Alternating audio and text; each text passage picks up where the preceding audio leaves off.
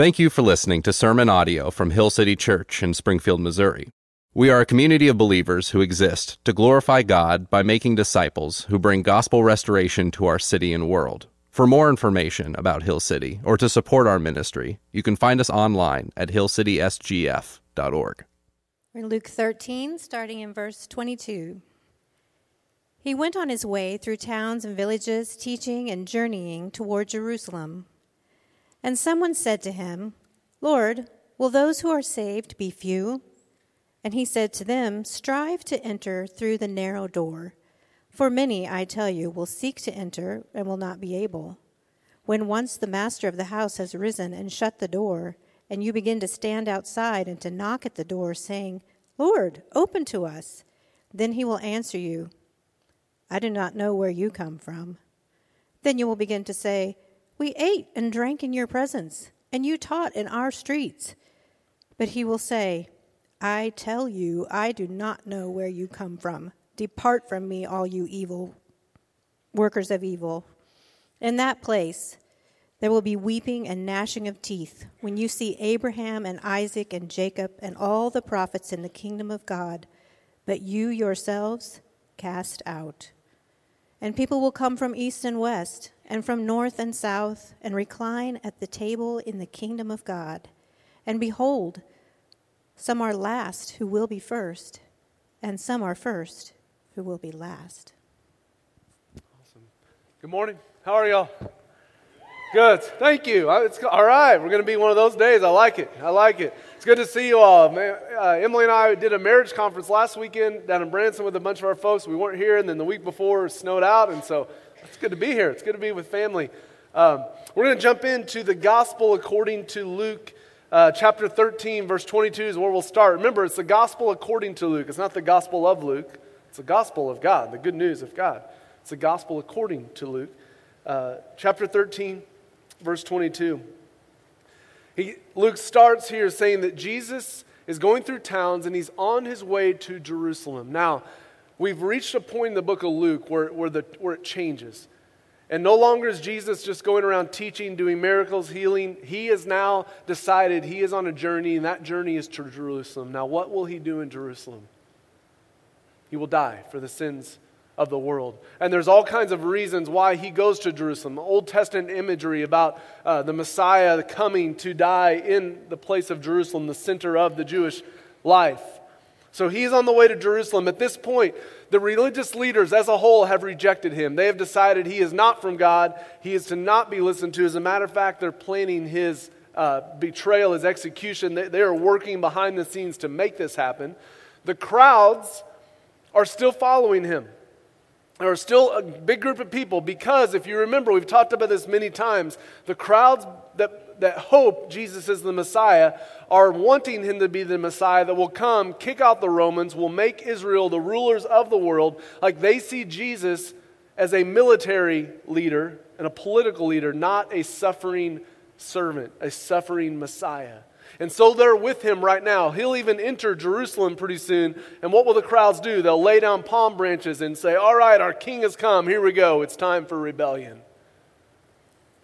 But then three days later, when they see him beaten with a crown on his head, they'll cry, No, crucify him.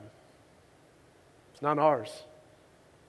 And that's where we are. Jesus is on his way to the cross. And in verse 23, someone comes to him with a question. Now, this is this is stereotypical Jesus here because someone's going to ask him a question, and his answer is going to be different than what they think. Here's the question Lord, will those who are saved be few?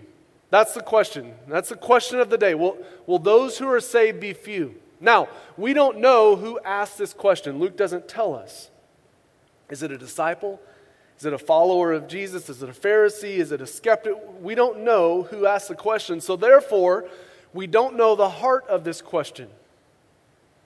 The question, Lord, will those who are saved be few? Because there's a couple of, of, ways this question can be asked. It could have been asked by one of the religious elite, someone who, maybe one of the disciples that kind of thinks they're in and everyone else is out. And it could be the heart of this question Hey, Jesus, it's just us, right? Like, us that are in, like, this kingdom pretty selective. Like, it's just us. Like, it's just a few of us that will be saved, right? That could be the heart of the question. Or it could be maybe one of the, the sinners, the outcasts, who have been told by the re- religious elite that they are out. It could have been them saying, like, do I have a chance? Is it true what they're saying that those who are saved are just a few and I'm out? We don't know the question. We don't know the posture of the question. But the question is, Jesus, will those who are saved be few? Now, we've already we talked about this recently, but it's so interesting. Does Jesus heart does he ever respond to a question? No, not really. What does he do? He usually asks another question or he tells a story. He kind of diverts the question somewhere else. I want to see again the question Will those that are saved be few? It seems like there's this question kind of pointing to there's an exclusive group and all those outside are out. And anytime that type of question, when Jesus tries to get pinned down on who's in and out, it seems like Jesus always redirects the conversation right back to them. Hey, while you're concerned about everyone else, let's talk about you. When people want to discuss others, Jesus makes it a discussion about them. And I think that's what he does here. Verse 24. Remember, what was the question? Well, those, come on, you're going to talk to me today. We're not doing quiet church here. Come on, what's the question? Well, those who are saved be few. Here's Jesus' answer. Verse 24 Strive to enter through the narrow door. For many, I tell you, will seek to enter and will not be able. Thank you, Jesus, for that clear answer. Right? That, well, those that are saved be few. Well, let's talk about that. Strive to enter through the narrow door. For many, I tell you, will seek to enter and will not be able to. Now, if you're taking notes, see that word strive. I want you to circle it. It's a Greek word that I can't not pronounce, and I'll get made fun of if I try, so I'm not going to. But the Greek word, we get our word agonize from. That word strive is a Greek word which, ha- which means like this athletic contest or like a combat where it's like it's a fight, like it's a dog fight.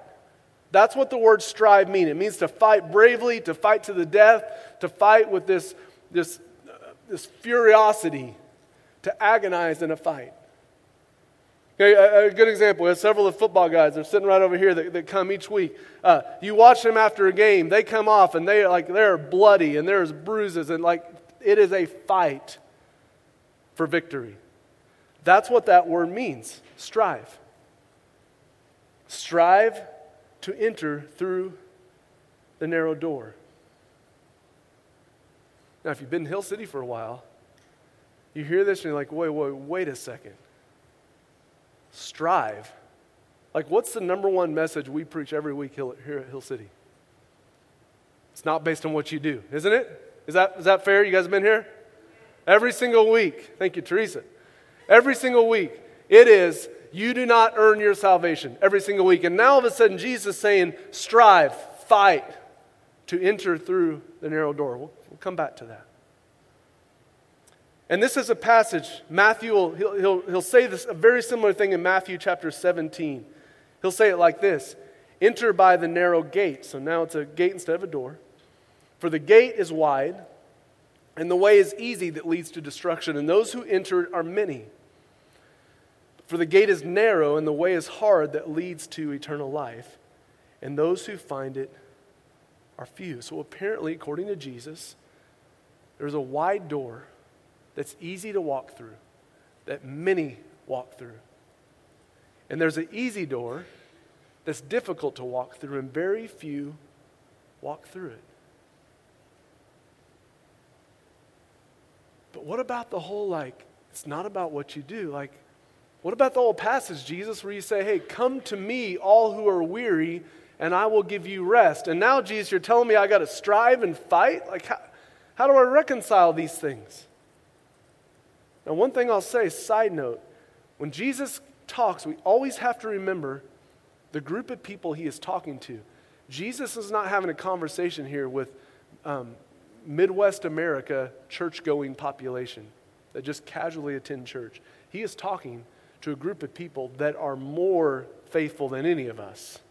I mean, they read their Bible uh, multiple times a day. They take a Sabbath where they count their steps to make sure they don't work too long. They t- have rows with tassels that they're constantly walking around saying Bible verses to themselves. Like, this is an extremely pious group of people. that he's talking to. But Jesus is not tar- talking about earning salvation.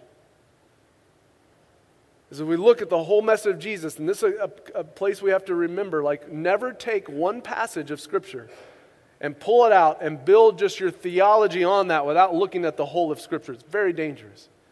Because you could take this part out and say, man, I've got to strive. I've got to do all these things if I'm going to get to God. But that's not the message of the Bible. Ephesians 2 8 and 9. For by grace you've been saved through faith. And this is not of your own doing, it's a gift of God, not a result of works, so that no one may boast. We pre- preach every single week here. You get to God by faith, not by works. So, what is Jesus trying to communicate? What's he mean to strive, to fight through a narrow door? It's a metaphor to help us understand. Jesus is trying to help us understand what the kingdom of God looks like. And so let me illustrate like this. Let's say on this side of the stage, there's a big, wide door. It spans the whole length of this the side of the stage. And, and, and there's a door to walk through here. And on that door are the words, You are in charge. Right here. And then on this side of the stage, there's a little door. And on the front of that door are the words, Deny self. And I'm standing here. Which way am I going? Every time. In my human condition, in my flesh, my go to, your go to is I'm in charge. That is the human struggle, that is the human condition. But the way of Jesus, the kingdom, says deny self. And that is a fight. See, the kingdom of God goes against the kingdom of the world, and the kingdom of God goes against the kingdom of my flesh. Because my flesh says, I'm in charge. The invitation of Jesus is no, deny yourself, I'm in charge. So Jesus says that the kingdom of God, it's a metaphor, it's like a narrow door. There's a wide door and it's easy to walk through. And most people are walking through that. He says, No, there's a different door. It's narrow and it is a fight in that door, through that door, to deny yourself. But this door is life. He says, This is what the kingdom is like. So it's a fight to get through this door because the other side of this door is completely opposite of what you and I want to do. Here's what Jesus will explain it like this Matthew 22. Here's what it looks like in that door. You shall love the Lord your God with all your heart and with all your soul and with all your mind. This is the greatest and first commandment. And a second is like it. You shall love your neighbor as yourself. On these two commands depends all of the law and the prophets. Okay, so at first reading, again, this is what the door looks like. This is what this narrow door looks like. Jesus says, here's what it looks like Love the Lord your God with all your heart, soul, strength, and mind. Love your neighbor as yourself. All right, cool. I come to church. I things. I got a warm fuzzy today when we hit when they kind of band built that up and Bob hit the cymbal. I was like, yeah, I love Jesus. And sure, my neighbor's a nice guy. I mean, the one down the street's a jerk, but I, I don't do mean things to him. I'm a nice guy. But then Jesus continue, continues to teach and show us what the kingdom of God really looks like and what does it look like to love God and love your neighbor out of the same heart. And so one example he'll give will tell a story about a Samaritan guy walking down the road and he sees a guy who's been beaten and robbed and the Samaritan guy stops everything he's doing, takes on the burden of this guy on himself and says, That's what it looks like to love your neighbor as yourself. And that comes against what I want to do. Jesus will say it like this You've heard it said, this is what the kingdom is like. You've heard it said, eye for an eye, tooth for a tooth. I've said that. But I say to you, do not resist the one who is evil. But if anyone slaps you on the right cheek, turn to him the other also. See why he uses the word strive, fight? Because to walk through this door, to live in this kingdom, is to say no to retaliation. Does that come natural to anyone? Okay, I guess you guys it does. Let me give an example. Let's give an example of this. I'll slap. No, when, when you're slapped, when, when someone jabs you, what's, what's our flesh? Oh, yeah? Let's go. Jesus says the kingdom is different. Now, this door, the wide door, yeah, retaliate, take revenge. Jesus says, no, the narrow door, turn the cheek. Let's give you another one. You've heard it was said, you shall love your neighbor and hate your enemy. But I say to you, love your enemies and pray for those who persecute you, so that you may be sons of the Father in heaven. Jesus says to walk through the narrow door, to live in the kingdom in the narrow door, is to have enemies that hate you, but to pray for them and love them. Does that come natural to anyone else? Me neither. So he says, strive, fight to enter through that door. He'll say another one do not lay up for yourselves treasures on earth where moth and rust destroy and where thieves break in and steal, but lay up for yourselves treasures in heaven where neither moth nor rust destroys, where thieves do not break and steal. See, the, the wide door, the message is buy stuff, just consume, consume, consume, have more stuff, more money, just, just consume. Way of Jesus give, bless, be generous. See, Jesus doesn't lie to us. He doesn't tell us, hey, come follow me and it'll be easy. And then on the backside, ha, gotcha, here's what it looks like. No. He tells us there's a narrow door. It's tough, it's a fight. And those who walk through it are few. See, the nature of the kingdom comes against my nature. And only a heart that has been regenerated, made new by the Holy Spirit, can ever live in this kingdom. That's the only way. Because here's the deal like, I, I can sometimes forgive people. I can sometimes take someone's burden as my own, but to live that as a pattern of my life, that is not on my human ability. That is a miraculous work of the Spirit to regenerate, regenerate my heart and make it new. We sing that song, that Come, Come to Jesus song earlier, and it talks about the commandments of God becoming a happy choice, not a dutiful burden. That only happens by the work of the Holy Spirit to regenerate, regenerate my heart. So Jesus said, Jesus, will those that are saved be few? Well, the kingdom of God is like this it's like a narrow door. And that narrow door is deny self and partner with God in bringing goodness to creation. The wide door, he would say, is the door that says you're in charge and just keep bringing the same old narrative of sin and suffering to the world. Now, tough passage, tough section here, verse 25. When, once the master of the house has risen and shut the door, and you begin to stand outside and knock at the door, saying, Lord, open to us, then he will answer you, I do not know where you come from. So apparently, this narrow door is open right now. Like it's there. And it's there's an invitation from Jesus by faith to walk through that door, live for God. But Jesus tells us once the door is shut, which means there will become a time when it is shut, once the door is shut, it is shut. There will become a time when you are no longer able to walk through the door of life with God. Now, when is that time? There's two times. When Jesus comes back to get rid of sin and make a new kingdom here on earth, or when you die. That's when the door becomes shut.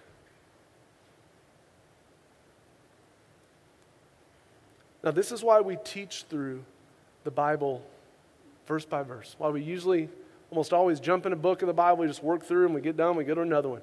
Because if I'm sitting on a Monday saying, you know what, what am I going to preach this week? Oh, I got an idea, hell. I'd never do it. I don't like passages like this. And I want you to hear my posture, even as we jump into this for a little bit here. My posture is not, you better turn or burn. You better watch it or God's going to. That's not my posture. My posture actually is this posture where I feel like agony for many of you, many of you that I love, that I don't know kind of how you're handling faith and how serious you're taking this. Now, I'll tell you, I'm never going to be the one to say who's in and who's out, ever. I'm not the Holy Spirit. Can't do it. Allow us, if you will, allow us to jump into this and feel the weight of what Jesus is talking about because he says there is a time when the door will be shut. See, we have to have a complete view of God. Like it's easy to talk about God as love, which God is love. As a matter of fact, when God created the world, all God was was love. But when humans rebelled against God and created sin, now God is love, but he is also wrath. He's both. He's a God of love where he's full of grace. He rejoices in sinners coming home. He's patient. He's kind. He's, he's inviting you to come follow him. But he's also wrathful, punishing sin and evil.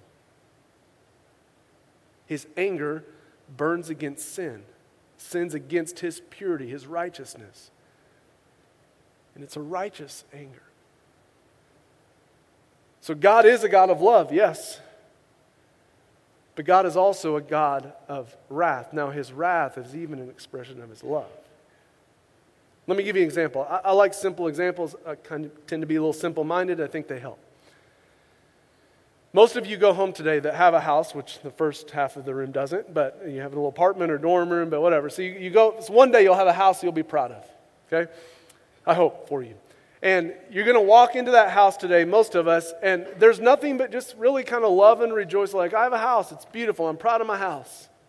And there's no sense of wrath as you walk into that house. But if you find out this afternoon that you have an infestation of termites eating the walls of your house from the inside out, when you arrive home now, you arrive with a love for your house, but a fury, a wrath for this infection that is eating your house up and corrupting it. So, on one hand, out of your expression of love for this is my house, I'm proud of this, where my family lives, you have wrath to kill the infection, to kill that which would destroy it. See, God in His love has wrath that burns against sin. God hates sin. It's an exchange of His glory and goodness for that which isn't God. And His wrath burns against it. Because here's what sin does sin takes God's beautiful creation and the crown of that creation, humanity, and it twists it, it ruins it. If you were here a few weeks ago, we talked about the imago Dei, that humans are created in God's image. Sin is a destruction of the imago Dei. It causes ruin, it causes people who are loved in God's image to become objects of lust, become recipients of evil and hurt and death and murder. Like, let me, like, and God hates it. Let me give you an example. Super Bowl happened a few weeks ago, and actually in the news this week, a, a new development came out if you follow the NFL. Every year around the Super Bowl, and all the, the pomp and circumstance of what happens, there's a dark side of this because anytime you get hundreds of thousands of men in one city, you know what follows? Sex trafficking. And every year around the Super Bowl, there are tons of arrests, and law enforcement, enforcement do stings to try to break up these sex rings and arrest pimps that are prostituting women. And do your research. Again, this Super Bowl, another big string of arrests. So we look at that and we're like, oh, that's awful. How could anyone, how could anyone ever put someone else in bondage and sell them? So we hate sex trafficking. God hates lust, the seed that draws sex trafficking and makes that an issue. Because sex trafficking takes a human, creating God's image, and makes them a thing to be used. And as much as you kind of hate that, God's anger burns against it. God doesn't want to kill sex trafficking, He wants to kill lust, which, by the way, is inside of all of us. So we've got to have a complete view of God, and that's what Jesus teaches us here that God is a God of love, but God is also a God of wrath, punishing sin. Romans 118, Paul says this The wrath of God is revealed from heaven against all ungodliness and righteousness of men who by their unrighteousness suppress truth. So God creates humanity. He's a God of love. He takes joy and pride in his creation. This is good. He creates humans. This is very good. All of creation's expression of his love. Well, the Bible story goes on. The next part of the story, couple chapters in, humans rebel against God create, God's creation, bringing in sin and suffering and death. And so now God, in his anger and wrath, says, I've got to kill, I've got to punish this rebellion, this sin that just like those, those uh, um, what are they called in your home? What are they called? Termites. I had parasites. I knew that wasn't right. The termites that would spread and, and, and threaten your creation, God says there is a, a, a sin, this destruction that's wanting to spread through all of my creation, ruin it, ruin humanity, and his wrath burns against that sin. That sin that would bring destruction to his creation. His wrath burns against it, his righteous anger burns against that sin. The punishment for that sin is death. And God, in his righteousness, here's what he could have said All right, humanity, you rebelled. You brought this curse in. You're destroying creation, destroying one another. All of you are out. All of you face my wrath. He's righteous. He could have done that. But God, in his mercy, sent Jesus as his representative, his own son, to the earth to absorb God's wrath of sin upon himself so that guilty sinners like you and I can believe in Jesus, be reunited with God, and join him in partnership together with one another. That's the big picture story of the Bible. See, God's wrath is an extension of his love. So it's easy to read a passage like this. Well, the once the door is shut, it's shut. And it's like, well, how's God loving if he does that? God's loving because God hates sin. He hates what it does. You hate it. And here's the cool thing if we'll allow ourselves to step into God's wrath, you'll actually see Him as more glorious and beautiful. And here's what I mean by that.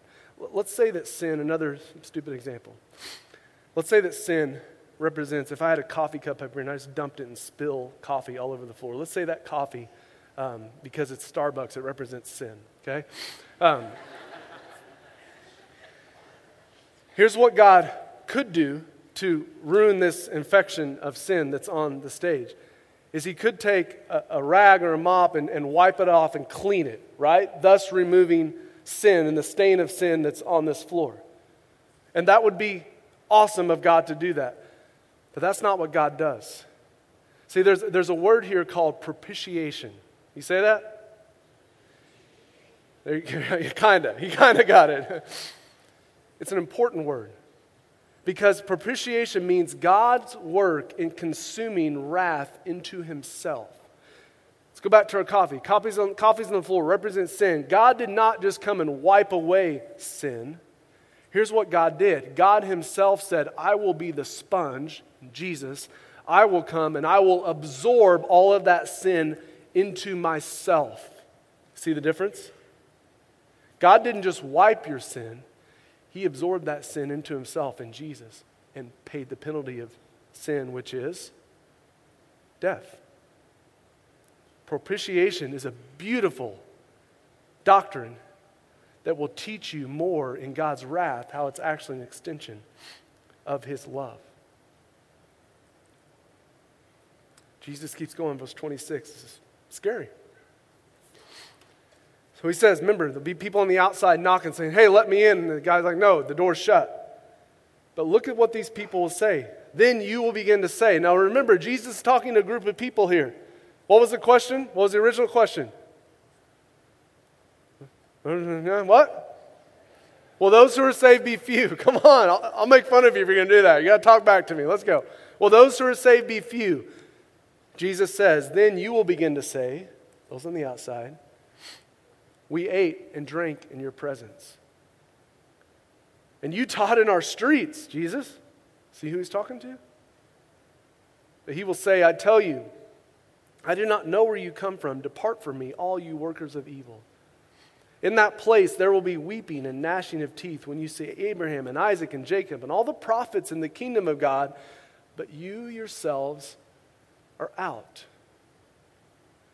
So again, we have this metaphor narrow door, says deny self, That the invitation is to walk through that. It's a fight, it's a striving, especially on the other side, to live in that.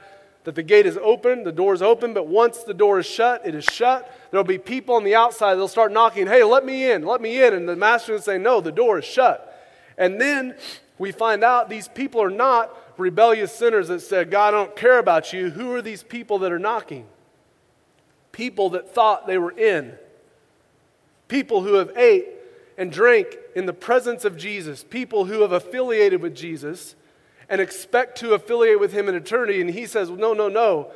I never knew you.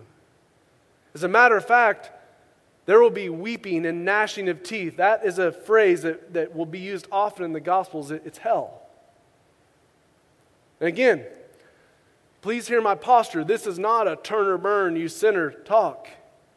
This is a, with this weight, heavy weight, saying, May we please together listen to the words of Jesus. He is speaking truth.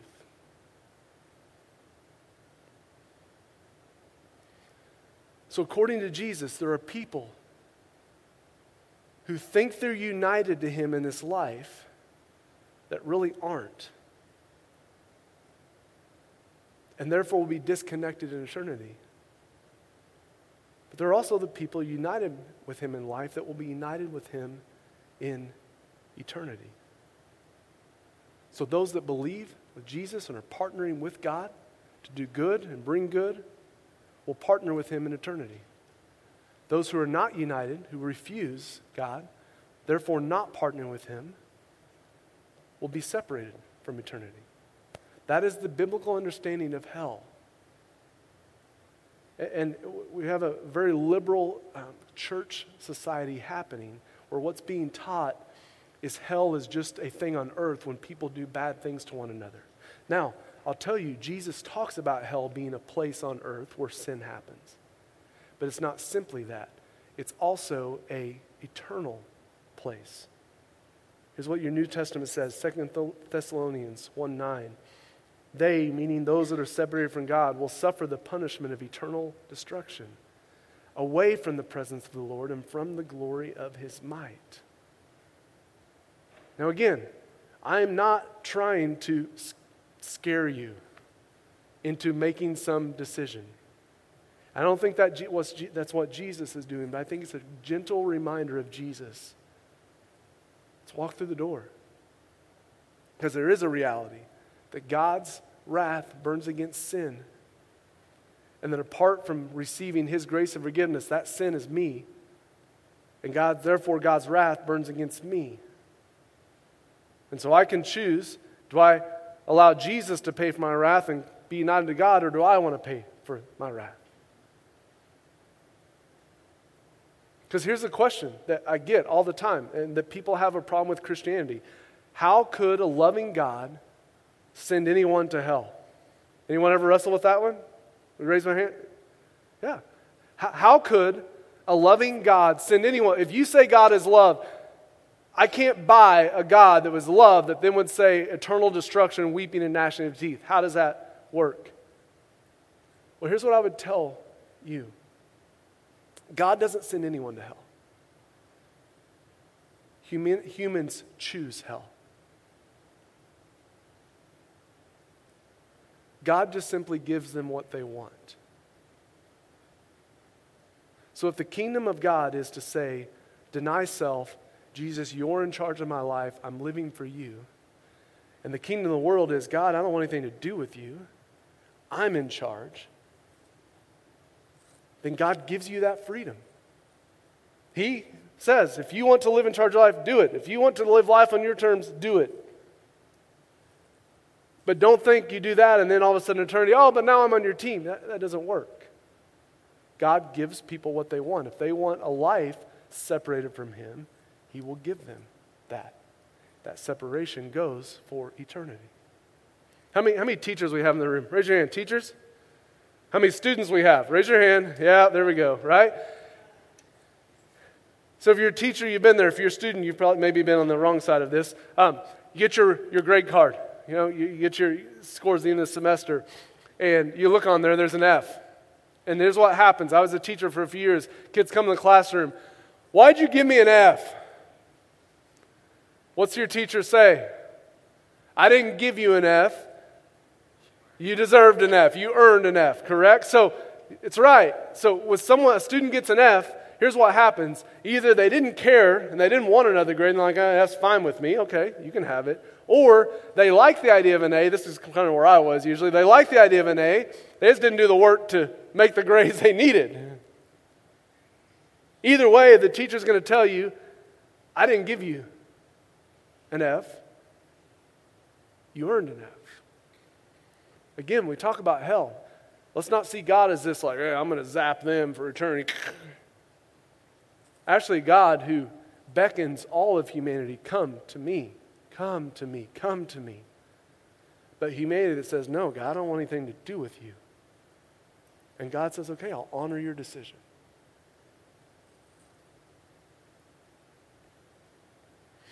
It's a tough passage, isn't it? Tough passage, tough, tough teachings of Jesus. So let's get practical here as we start to kind of wrap this down. A couple. So here, here's what some of you are wondering: How do I know? Because remember, Jesus is talking here to people, not that are like, "Hey, God, forget you. I Don't have anything to do with you." He's not talking to those people. He ta- he's talking to people that think they're in, he, that think they're through the door, and they're actually false believers. And the reality is, there's probably many people here this morning that think they're in, but are actually false believers. How do I know? Let, let me give you a, a couple of two things to wrestle through where I think we see this the most. The first type of false believer I'm going to call I people.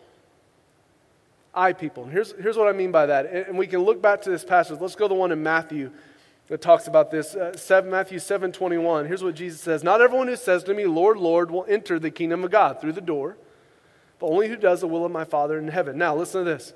On that day, remember, they're standing outside knocking, like, hey, wait a second. How come the door's shut? On that day, many will say to me, Lord, Lord, did we not prophesy in your name? Did we not cast out demons in your name? Did we not do many mighty works in your name? And he will declare to them, I never knew you. Depart from me, you workers of evil. Question for the people that are knocking, saying, Wait a second, wait a second. Where is the focus of them? Themselves and what they are doing. They're I people. Wait a second, Jesus, let me in. Let me, I came to church every Sunday,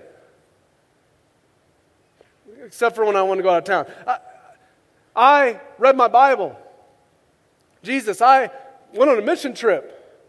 I went to Mexico and I shared the gospel. Jesus, I quit cussing, and that was for you. Where's the focus? Me, self. And in America, like Midwest, Bible Belt America, like that is one of the most common things I hear. Like you go on the street today, we have the, the chili cook off, there's people everywhere um, today. You go out to most people, say, Hey, are you a Christian in, in Midwest America? Yeah, yeah, I'm a Christian. Why? Why, why would God let you in? What's the answer? I'm a good person. I'm a good person. I go to church on Easter. I'm a good person. Where's the focus? Me and what I've done. So here's the gospel. The gospel is not about you and what you have done. The gospel is about Jesus and what he did. That's the gospel. See, I people are looking to their religious action, their works, to get them through this door. They come to the door and knock. Yeah, look, look at all I've done, Jesus. So here's the reality about the narrow door we don't have a lot of bags with our accomplishments that we take through that door, we leave them. And we simply walk through by faith in what Jesus did, not in what we're doing. So the first types of false believers are what I would call I people. Your salvation is based on what you think you're doing to get to God. That is not the gospel. Here's a second type of false believer that, that I think we see all the time. I call it one hand open, one hand closed believers. Here's what I mean by that one hand open. Oh, yeah, Jesus, I, I love you. I want to go to heaven. Grandma's in heaven. I want to be with grandma. I come to church. Jesus, I love you. One hand open. But the other hand, Jesus, you're not getting this. You're not, you can, Jesus, oh yeah, Jesus, you can have my Sunday mornings. I'll even give you 20 minutes every morning when I read my Bible, one hand open. But you're not touching this part of my life. I'm convinced when people get baptized, we get baptized with two hands out of the water. One hand is our sexuality, the other is our wallet. Saying, Jesus, you can't touch those.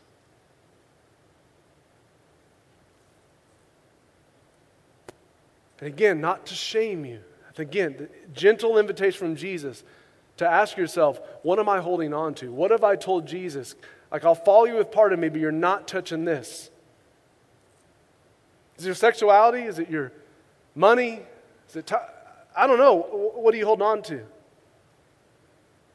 Paul will write about this in Galatians 5:19. The works of the flesh are evident. Here we go. The works of, of what we want to hold on to with our hands. And he starts with it sexual morality.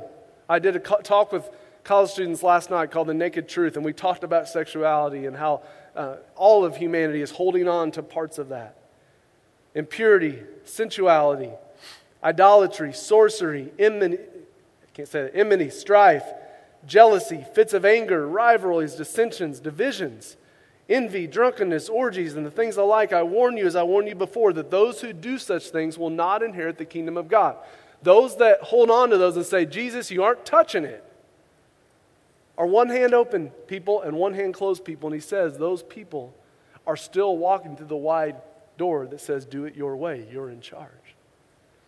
Now, here's what this, let me be clear. Here's this verse is not saying that if you struggle with sexual morality, you're out. That's not what that said.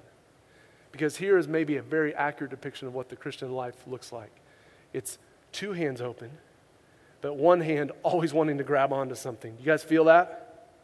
Like constantly just, no, no. But by faith and the work of the Holy Spirit, continuing to open that. It's beautiful in our city group this, this week. One of the the girls was talking about. She's starting to learn how to give money here and, and give at Hill City. And she said when she went to give last week, she said it was like, she said on the outside, it looked all happy and like, oh, I get to drop my money. But she said on the inside, every bit was just like, oh, and didn't want to let go. But here's what I told her that tells me you're living the Christian life. Because one hand open and one hand closed, that's my money. God doesn't tell me what to do with my money. But true, genuine faith is like, oh, God, help me, help me trust you. It's opening. And then you're going to close again. It's opening. So those that do that, that just live with this one hand closed, they don't inherit the kingdom of God. Verse 22 But the fruit of the Spirit is love, joy, peace, patience, kindness, goodness, faithfulness, gentleness, self control. Against such things there is no law. So there are two main types of false believers that I see. I people, here's what I'm doing. Their, their work, their, their trust is on their earning their salvation. The other is one hand open, one hand closed. on one hand, yeah, I believe in you, Jesus. The other hand, nope, you're not touching it. Wrestle with that. Ask your question. Ask, ask the Lord, God, could I be a person that kind of thinks I'm a believer, but really at the end of the day, I'm not. Wrestle with that. And then let me, let me close like this. So, how do I know? Like, what if that's a false believer? What's a true believer? Let me give you a few questions to ask yourself and maybe wrestle with in your city groups this week. First is a doctrine test. Here's the first two questions here. Number one, what do you believe about Jesus? If you want to wrestle with, am I really with God in his kingdom, united with him? What do I believe about Jesus? Is Jesus a nice moral teacher who's a good example? Because that's not what the Bible teaches about Jesus. Here's what the Bible says about Jesus that he is the Christ, the Son of God, the perfect Son of God that came and lived a perfect life, died in the place of sinners, and it's only through him that you can get to God. Jesus said, I am the way, the truth, and the life. No one comes to God through me. What do you believe about Jesus?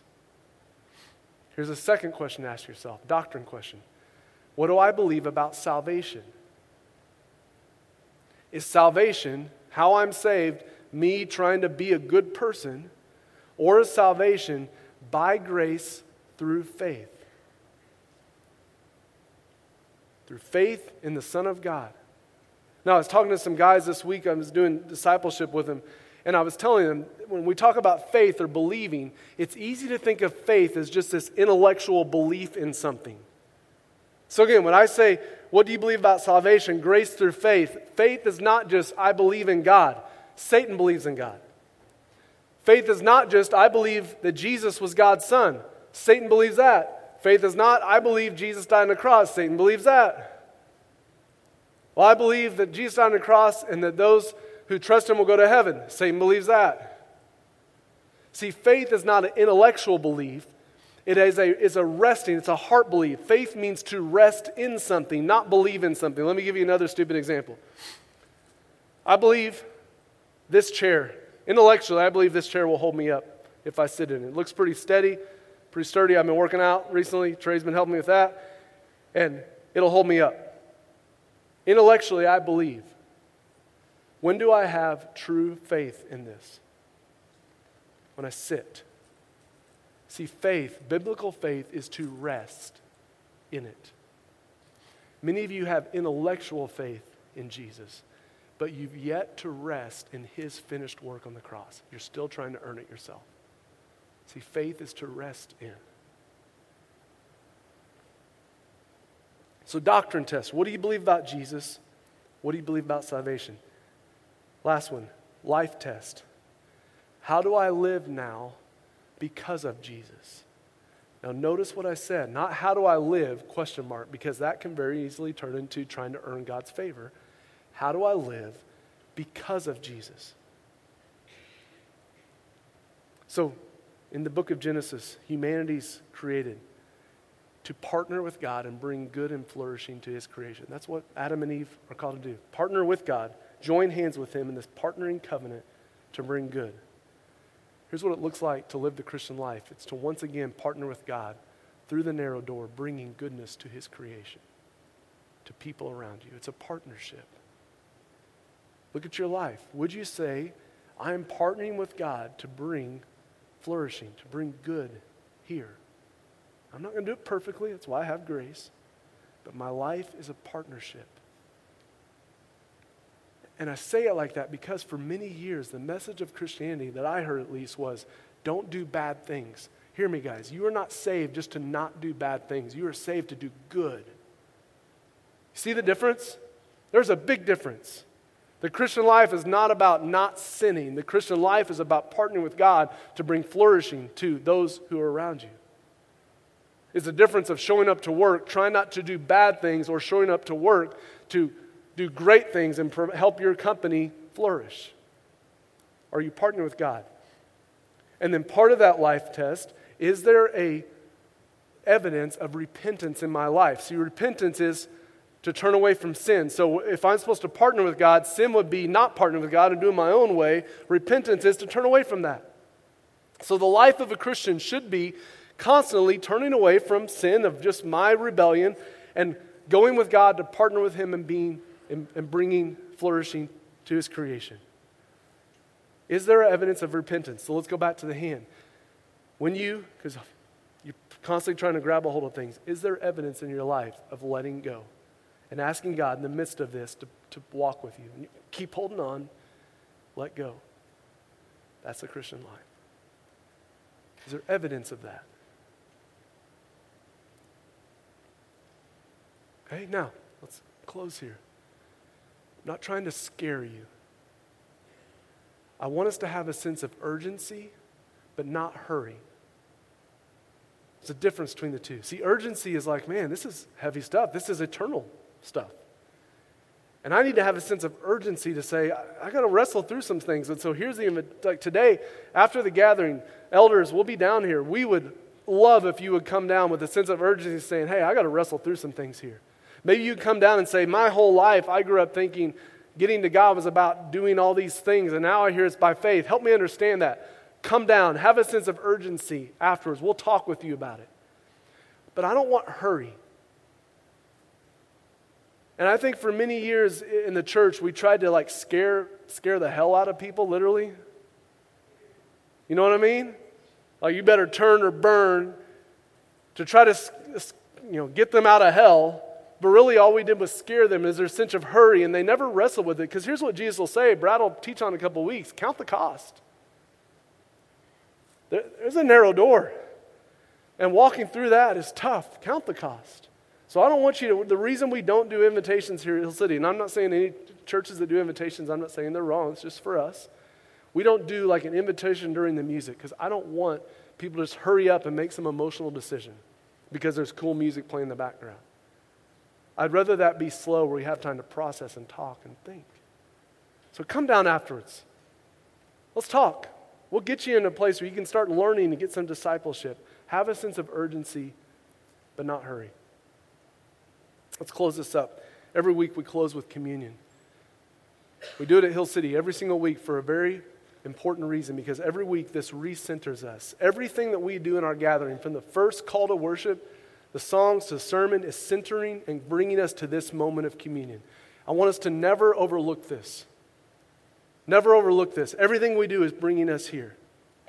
Why? Because it's here that we week, weekly remind ourselves, we practice that our salvation is upon Jesus and what he's done. Like you bring nothing down this morning, do you? You don't bring your accomplishments, you bring nothing with you. You simply receive. But this meal is bigger than that. This meal tells a story, and we're going to finish. See, a lot of you put up your Bibles because, you know, like, oh, communion. No, this is like, this is the highlight. To wait to put up your Bibles each week until we kind of get past it because this is huge. Verse 29 of Luke. Here's what Jesus says. Right after he says all this. Remember, what was the question? What was the question? Will those, come on, will those who are saved be few? Jesus answers with this narrow door, then here's how he closes. Look at that. And people will come from east and west, and from north and south, and recline at the table in the kingdom of God. And behold, some who are last will be first, and some who are first will be last. So Jesus comes to an ethnocentric group of people that believe that good Jews are the only ones that are in. He says, No, no, no. Kingdom of God is way different than this, as a matter of fact. The, the, the, the door is narrow, but the people that walk through that door are not just good ethnic Judean Jews. They are people from every tribe and language and country who, by grace, through faith, are believing. And it points us, this table, this communion that we're going to do, it points us to a story that's going to happen. It hadn't happened yet. And here's the story that will one day be at the end of all things that Jesus will gather his people that by faith, through, by grace, through faith, striving, struggling, falling down, getting back up, working hard, will one day be done. And he, Jesus will say to them, Come to me. Come, my good and faithful servant. Now it is time to rest, and we will sit around the table from people from all over the world, and we will feast on the goodness of God. We will drink the wine of celebration of what Jesus has done. Like all of this story is pointing us to this moment, and this moment is a future of the goodness of God's love that we will celebrate together. Don't grow weary. Keep fighting. Keep wrestling with sin. Keep letting go. And let this meal be a foretaste of what will be at the end a celebration of the fight is over, finally.